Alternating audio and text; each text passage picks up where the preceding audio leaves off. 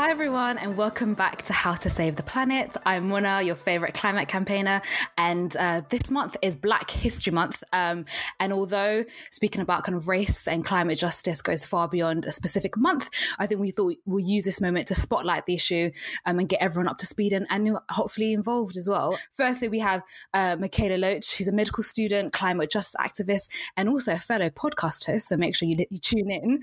Um, and then we, we welcome back Magid Magid. So he is obviously a former Lord Mayor of Sheffield and former member of the European Parliament, a social justice activist, and has also recently released a book, The Art of Disruption, a, a, manifesto for real change. So I know his mom is very proud of him right now. Hi, everyone. How are you? Welcome, welcome. No, thank you. Really excited to be here and yeah, grateful to be joined by amazing people and yeah, doing well.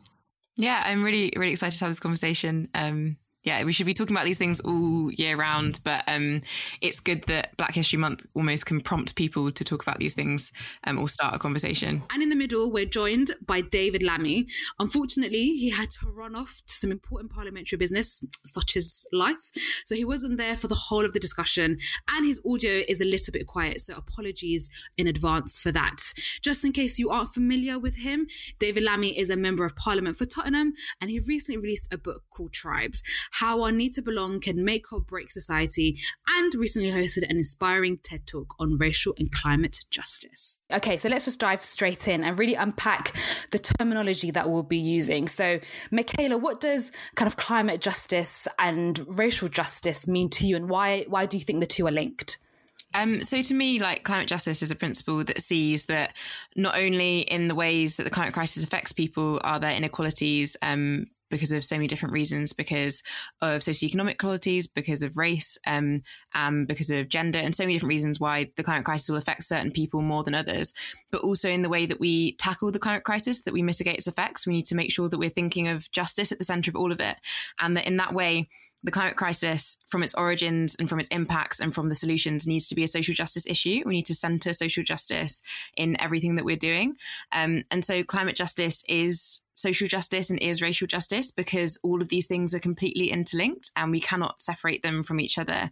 Um, it's like if we address the climate crisis without address, addressing racial injustice, then we'll end up with the same racist world that we live in at the moment, but just we might not have as much of pressure around the climate crisis as we do now. And that shouldn't be what we're aiming for. We should be looking for like holistic justice. Yes. Imagine I see you nodding. I, can feel your energy. Yeah. no, one hundred percent. I agree with everything um, Mikaela said. Like, there's a clear and crucial connection between both climate and race that we can't really talk about the climate crisis without recognizing that it is also an inequality and race issue. So, like the effects of the climate crisis, wherever that may be, are massively unequal and unfair. So, the reality is that it was created by the privileged few, mainly living in the global north. But sadly, it is hitting ethnic minorities, marginalized communities the hardest. And I guess without a radical and rapid change, of course, this, should we say, this unjust trend adds itself to other profound and historic injustices black and brown people face, not just across Europe, but all and across the world as well. So, I guess to really tackle and um, the climate crisis, even for race we need we can't do it without um, the global south. And I think it's important that we do look at it from a global perspective. Of course, even to get our own house in order, to say we've got a Green New Deal in the UK and and in Europe, if the global south aren't supported into, you know, it's we're, we're not going to tackle it. And like Mikaela said, it needs it needs a holistic approach and justice. And I think justice in itself has to be at the heart and center of everything. Yeah. I mean, I, I think people, and I've certainly been like push back on this, people might see kind of the climate crisis as a class issue um, and not necessarily see like the intersect with race. Is there specific things that you can touch upon to be like, this is how, you know, black and brown people are disproportionately impacted by the climate crisis? Yeah. So I guess one thing that comes to mind uh, straight away is the tragic death of Ella, who sadly is probably good. The first person whose cause of death is air pollution. And, and I reckon like with like especially which like a lot of ethnic minority communities are often concentrated in main roads major cities and suffer the consequences of decisions made by people i guess who often have no idea of what their plight is they have dirtiest and industries in their backyard. Their children have got asthma, and there's even like cancer clusters and in those communities. These communities suffer sadly the consequence of decisions made by, I guess, wealthy elites and corporations who don't necessarily have their best interest and at heart. Well, one thing that I one like case study that I draw on quite a lot. Um, so if we look at like in the global south, um, but in um the Ogoni people in Nigeria who are being like persistently abused by Shell, which is a fossil fuel company. And even, even if you look at where fossil fuels are being extracted around the world and which communities are the ones being abused, which activists are the ones being literally murdered, um, they're all Black, Indigenous people of color that are being like really physically oppressed by these fossil fuel industries. Um, and if you don't see I, I, I find it strange that people can't when not strange i understand. We've we've like all of our education and everything has been kind of taken away from us. The reality of a lot of history has been taken away from us. And so people don't see the connections that colonialism has with fossil fuel industry today which is pretty much neo-colonialism. Um, and colonialism is was pretty much built off white supremacy and racism. So if we can't see how that same system is being manifested again today and if we can't see how that interlinks with with racism and racial injustice then we're never going to be able to actually fully see the issue. We're just ignoring what's actually going on. One thing i was sh- shocked to know um, is kind of the rate and scale of climate migration um, and it's like in the millions um like in terms of the estimated figures um and i just think if I, in my head i'm like if people knew that they would be like let's go let's do something about it. And i think people think that um climate refugees are something of the future or that displacement is something of the future but it's happening right now. Um just international law doesn't protect these people, and that's what um, my, I wrote my thesis last year for my global health policy degree on um, climate refugees and climate migration. And I was specifically focusing on an island nation called Kiribati, which is in the South Pacific. And that's supposed to be the first nation that's going to be completely submerged. Um, genuinely within the next, like before the next 10 years, it's going to be completely submerged. And already um, they've experienced um, contaminated like water. Um, they've experienced like health issues because of obviously if, if sea levels are rising that much. Also, it's an island atoll nation, so there's multiple different islands, and some of those islands have already been completely submerged. So the population is now concentrated on the biggest island. Um, I think people don't know these things are happening right now. They see it as something that's going to happen in the future. Like for example, in Edinburgh, you can walk down to Leith, and people have like spray painted on the ground there where the sea level will rise to within by 2050, I think it was. Um, but it's already happening to so many communities. And it's not just because of rising sea levels, but it's also through droughts. So there's case studies of, um, especially in Somaliland, there's been like huge droughts there that have meant that there have been climate refugees. But international law doesn't protect those people currently. So um, it means that when people are displaced, um, they aren't classed as refugees globally and they aren't protected. And as we're projecting that there's going to be million, like tens of millions more people who are displaced by the climate crisis, we need to create systems that protect those people. And that's why the climate crisis is a migrant crisis as well. well I, don't, I don't like to say migrant. We have a crisis of empathy, not a migrant crisis, but it is it's a migrant justice issue, and we need to see how these things are interlinked. Oh, absolutely! I absolutely wholeheartedly agree with that. Especially as someone who comes from Somaliland and like my my family are there, just seeing the the, the droughts and the and the impacts of it, and just that, you know, even in, even in the city where water is more secure, um, just the idea of just how it's impacted families, how it's impacted livestock, and then livelihoods, and then it's just this really horrible cycle um, of you know like destruction. Um, and for me, I'm, I'm like that is one clear way in which people of color across the world are ridiculously impacted by the climate mm. crisis. I mean, I even think of so I was born in Jamaica and I obviously have like a lot of family in Jamaica and even there, when we've gone to beaches that I went to when I was a child, we recently went back and the beach is like almost completely gone because of the sea levels that much higher, which is quite scary when you think of it like that. And also, if you think about how many hurricanes are happening and adverse weather adverse weather events, events, it's quite scary. I think, especially as someone who's like part of the diaspora and like lives in the UK, which is going to be less affected by the climate crisis. I do think about my family back home in Jamaica and like how that's going to impact them. And I've been speaking to a lot of my other friends who are also like um, diaspora kids, and all of us talk about how we're so much more afraid for like of how much is going to affect our families in the countries where we were born or that our parents are from and how it's so frustrating that um maybe communities like aren't aware of that even and how the climate crisis is something that's preventable and that we can do something about it and it is just frustrating that yeah that it's being ignored. And the reason that those issues are being ignored are connected to white supremacy and racism. You can't disconnect them. Like if if um, it was going to be countries like the UK that were going to be the most affected, do you think that we would have let it go on for this long? Probably not. And David, as an MP for a very for a very urban area, do you see issues of kind of climate adjusting justice manifesting there? I would have thought this was self-evident, and there's a real problem, frankly, that this is not sufficiently understood. Uh, the face of the housing crisis in London, in Birmingham, in Manchester is a black face. Um, the majority of people of, of young people who are living above the fourth floor in Britain are black, Asian, or minority ethnic people.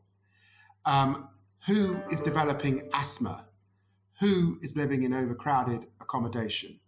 Who is living on busy main streets near the most polluted roads in the country? Um, they are people of colour. And then, of course, if you juxtapose that with who is struggling with climate change in the global south. And I think of my relatives in Guyana, um, uh, which is the second poorest country in the Western Hemisphere, which has rising sea levels and constant floods.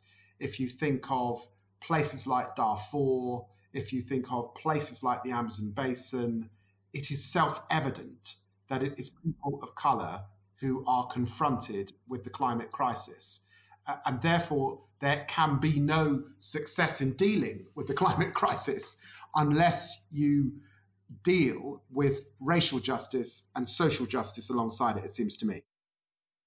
Absolutely. And I think, I mean, that was something that Mikaela was talking about earlier. And I mean, I certainly feel it even in lockdown, just even access to parks and um, being able to have space to nature, being able to, you know, having a garden. It's so clear that even on such a granular level of simple access to physical and mental you know, spaces that improve our well being, it's always kind of almost like the shortest straw is pulled. Um, now I, I know, at Friends of the Earth, we always like to speak of this aha moment that everyone has when they first kind of came to being aware of the climate disaster um, and that it was a problem and they needed to act on it. Mine came quite late. I certainly thought the movement was quite hippie and it wasn't for me, but, but I want to see if you guys have this kind of similar feelings to it. So, Mikaela, when did you have your specific aha moment?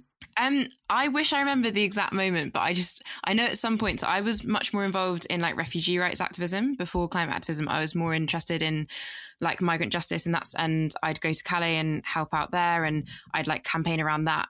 And I think I don't remember the exact day, but one day I realized um, that the climate crisis is going to cause the greatest um, forced migration that the world has ever seen, and that it is a migrant rights issue as well, and it's a racial justice issue, and it's all these other social justice issues that I cared about because I think, kind of like you, I didn't see myself represented in the climate movement before. Like I didn't really see Black climate activists in the UK as much. Um, I didn't see myself like as being part of that movement. Um, I think it's only when I realized how it was connected to these other issues and how it was the biggest issue that we're going to face when it comes to all of these different issues that I then was like, oh my gosh, if we don't tackle the climate crisis through a social justice lens, then all of these issues I care about are only going to get worse. Yeah, no, I, I definitely like echo that so much. David, do you have a kind of, can you resonate with that experience? Or is it, is it a bit different? Well, look, I mean, I would say that I'm known for being a social justice campaigner. Um, that's my primary goal. Uh, you know, I'm known because I care about class and race. Um, but the truth is, I remain hugely connected to the global south, um, to issues around international development. And what I suppose begun to happen is that I, I saw that we were running into the same issues. And frankly, I felt quite strongly that, that the climate movement too often was incredibly white uh, and wasn't joining the dots. Um, and that's why I've begun to make more of an intervention. I think also in this age of Black Lives Matter and uh, reckoning with colonialism, it's important to understand that colonialism was the um, ultimate extractive model. And to some extent, climate change is its natural conclusion. Uh, and that is that whether it's colonialism, apartheid, Jim Crow and segregation, in a sense, it's the exploitation of people. And uh, the pursuit of fossil fuels and all the rest of this gets us to this place. And that connects intimately with the experience of people of colour and black people across the world. Mm. And um, Magid, why do you think the movement is is so white? And I and I definitely have been in spaces. I'm like, oh, okay, it's just me, um, and and just feel like, just yeah, feel like a bit alienated. And it's you know obviously if a movement or an issue mm-hmm. disproportionately impacts black or brown people, why why don't why is it still so white? I guess it's um for a lot of people like our immediate needs always out trumps the long-term outcome of um, something else basically. And i guess a lot of people who are struggling are working from paycheck to paycheck. Um, but for some of them it's also like it can be even though it might be right in front of them that'd be air pollution whatever it is like and i was telling someone there was an example of in Sheffield that we actually had to close an entire school down just because the air pollution was that and terrible. But it's also just a case of like people feel powerless more than anything else. I may feel like their small actions won't make a big difference, especially when everything else, uh, with everything else that's going on. But also, and the media's got a role to play in it as well. I reckon at times I feel as if like there can be a lot of rhetoric around catastrophe, like a dystopian and of course, that has got its own place, and we need to keep on raising the alarm. But it's also really important that we do share a really positive vision of what a better world could look like. And I guess that's where the whole um, Green New Deal and, and comes into like that. So it really, really um, is important. But I guess it's like there's a, there's a lot of people who are suffering, and it's been said that and uh, someone's postcode is a better predictor of their health than anything else. And if you're about it, where people live has been shaped by a long history of racial discrimination, both explicit and implicit. That's why a lot of um, black and brown folk and BME people haven't got that much access to green spaces.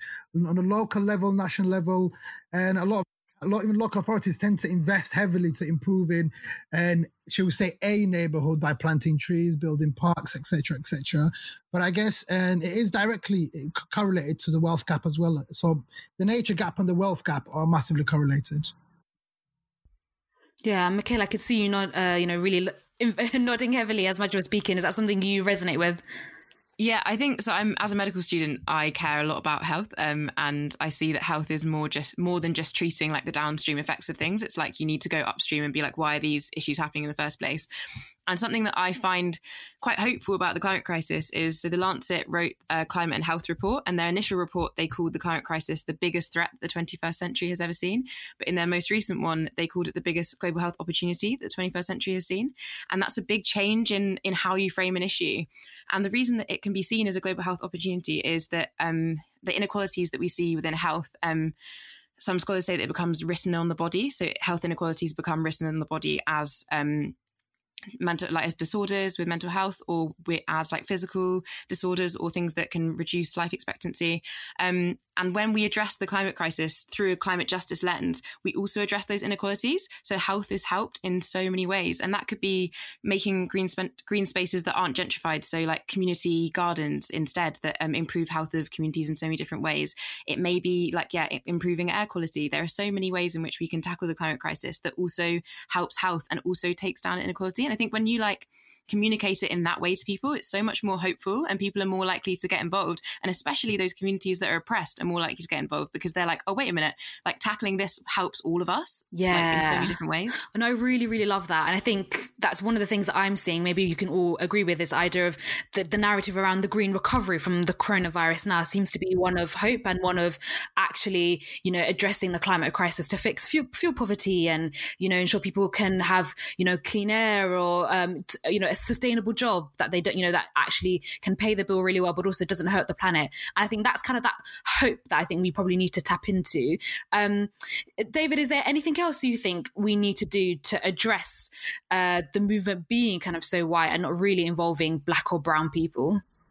Oh, I think we've got to go back to basics. I think that we've got to ask ourselves who is studying environmental science, for example, in our universities and what are we doing to make sure that uh, black and brown people get access to bursaries and scholarships to do that. I think that the movement, particularly um, organizations like Friends of the Earth and others, have got to think hard about where they're based and located. And I certainly have made the case that actually urban communities like mine in Tottenham would do well to have um, big, significant not for profit organizations that care about these issues located amidst uh, urban communities who are facing this. I think that uh, as we've seen across international development, with, with a real effort to ensure that the global south is present in the boardroom, it's important also that those voices are right at the seniority of the debate. So I think that there is quite a lot we can do structurally in relation to a movement to bring forward black and brown people to be able to make that case, not just protesting and taking to the streets and acting as volunteers, but also leading, leading in the institutions and present when big decisions are being made around the table. Mm, yeah, no, I, I definitely, I can definitely hear that. Um, you know, there might be someone listening right now thinking, "Oh my god, I want to do something. I want to get involved. The change is happening. Where do I start?" Is there one thing that you would suggest they, you know, they can do? Give us the kind of the, the pearls of wisdom. I think it's hard. It's always hard to to choose one thing to say, I think the reason that I will a lot of the time go to like doing internal anti-racism work is essential for climate justice is because I feel like not not enough people say that. We get a lot of people saying like join the movement. We get a lot of people saying like reduce your personal impact, but I don't think there's enough focus on like how much like decolonizing your own mind will actually help the movement as a whole. Um, so I would say that like doing your own anti-racism work is a great thing to do, but then also, yeah, like join in a movement in some way, maybe start your own movement. Like, I think people feel like if you don't see something happening in your community, then you can be the one to kind of precipitate that. But if you see something already happening, then just lend a hand. I always say that like organizing is like, if you're running an event, you need some people who are going to be the ones who speak, but you also need some people who are going to like print off flyers and some people who are going to make tea. Like, there, there's so many different roles for people. It doesn't matter if you're not the most confident person. It doesn't matter if you don't think you have X skills, like you can still be involved. Absolutely. Um, David, do you have anything to add? Just get involved. Um, you know, in the end, see these movements, what's happened this year with Black Lives Matter, the continuing fight in relation to um, 2030 and the battle on on the climate emergency. These are combined fights. I think the millennials get it. I really do. But the truth is, they are at this stage a long way from power. So this is an ask to baby boomers to educate yourself, um, to read the literature, to understand how these things are connected. Um, not just to talk the language of extraction, but to understand where it comes from and therefore get into uh, decolonizing as an issue. Um, understand what the C40 are up to and the challenges of pollution in our major urban cities and join the dots to the global south and ask the organizations that you join the hard questions about who is leading the debate and who is being, if you like, left out of the discussion. So there's there's lots to do at this point in time, and it's very very exciting. And of course, I'd recommend my TED talk that, that as an attempt to combine these issues. Brilliant plug there. Um, Magid, yeah, what would you recommend? I'd say, um, I guess, in terms of bringing it back in terms of like um, climate justice and racial justice, I think one thing, like, especially to uh, the white folk who might be listening, is to really become an act to become actively anti-racist, which I guess basically is actively fighting against racism rather than being passively sympathetic towards it. We need them and everyone to really understand that our that our racial inequality crisis is massively intertwined with the climate crisis that we can't do one without the other. They both go hand in hand. But not only that, also whether that be centralized projects policies, decisions regarding climate action, because there's always discussions and decisions happening regarding climate action, that it does not worsen injustice and that black people and brown people are currently going for, are currently going through. So, and it really has to make sure that it's got them at the heart of it, and especially it's giving them a voice, and especially for those from the underprivileged and immigrant backgrounds, and their concerns are being heard because it's I guess it's really important to emphasize that the climate transition demands that we ensure that any and all remedial action against climate change, I guess, is just it's not only is it just inclusive and diverse in outlook, and especially like now more than ever, especially with the recent global events. I know David Lambian and touched upon whether that be coronavirus, Black Lives Matter. It has massively transformed what is politically possible. Like the coronavirus and the Black Lives Matter have exposed not only the deep inequality within our society, but what many people have been saying for a long time and arguing that we are only as secure as the most vulnerable amongst us. So I guess the realms of what can be done dramatically expanded over those recent events. And as a result, we really have to be ambitious and demand more.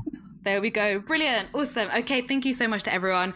Um, and while this panel um, is all is all kind of all non-white panel, obviously it's important to remember that anti-racism work and, ra- and racial justice work is not just the responsibility of the people facing the oppression. It is also the responsibility of allies um, who need to be central in solving it as well. Okay. With that, everyone, um, I say thank you again um, and bid you adieu. Take care, everyone. Bye. Bye. Well, that was a really, really great chat, and one you can tell that I'm really passionate about. You know, obviously, as Friends of the Earth, you know, we, you know, just because we hosted one past podcast on this doesn't mean our work is done. It's absolutely far from over, and I think it's a continual work. You know, working on racial justice, climate justice, and social justice. You have to continually affirm and ensure that you know the voices of those most marginalized are heard and centered in the work that we do, and actually we're being true allies um, and amplifying their calls for justice too. Um, um, you might have also heard um, Magid speak about the death of Ella Roberta, um, uh, the young girl who, sadly passed away from a fatal asthma attack. If you want to listen to more about her story, um, her mother, Rosamund Kissi-Debrah, joined one of our How to Save the Planet live talks, which you can catch up on on YouTube. Before I go, coming up for How to Save the Planet, we'll be appearing in the Pebble Future Fest, where we will be hosting a live podcast. Now, this is the first for us, so you can, you know, we're as nervous as you can imagine, but, but it's really exciting because we'll be talking to a local group about how to make real changes in your community and how to really work for a carbon friendly future. Um, as part of that, we want to hear from you, all of your questions. So if you're keen to submit, please go on social media, Twitter or Instagram or Facebook, and make sure to ask your question with the hashtag how to save the planet.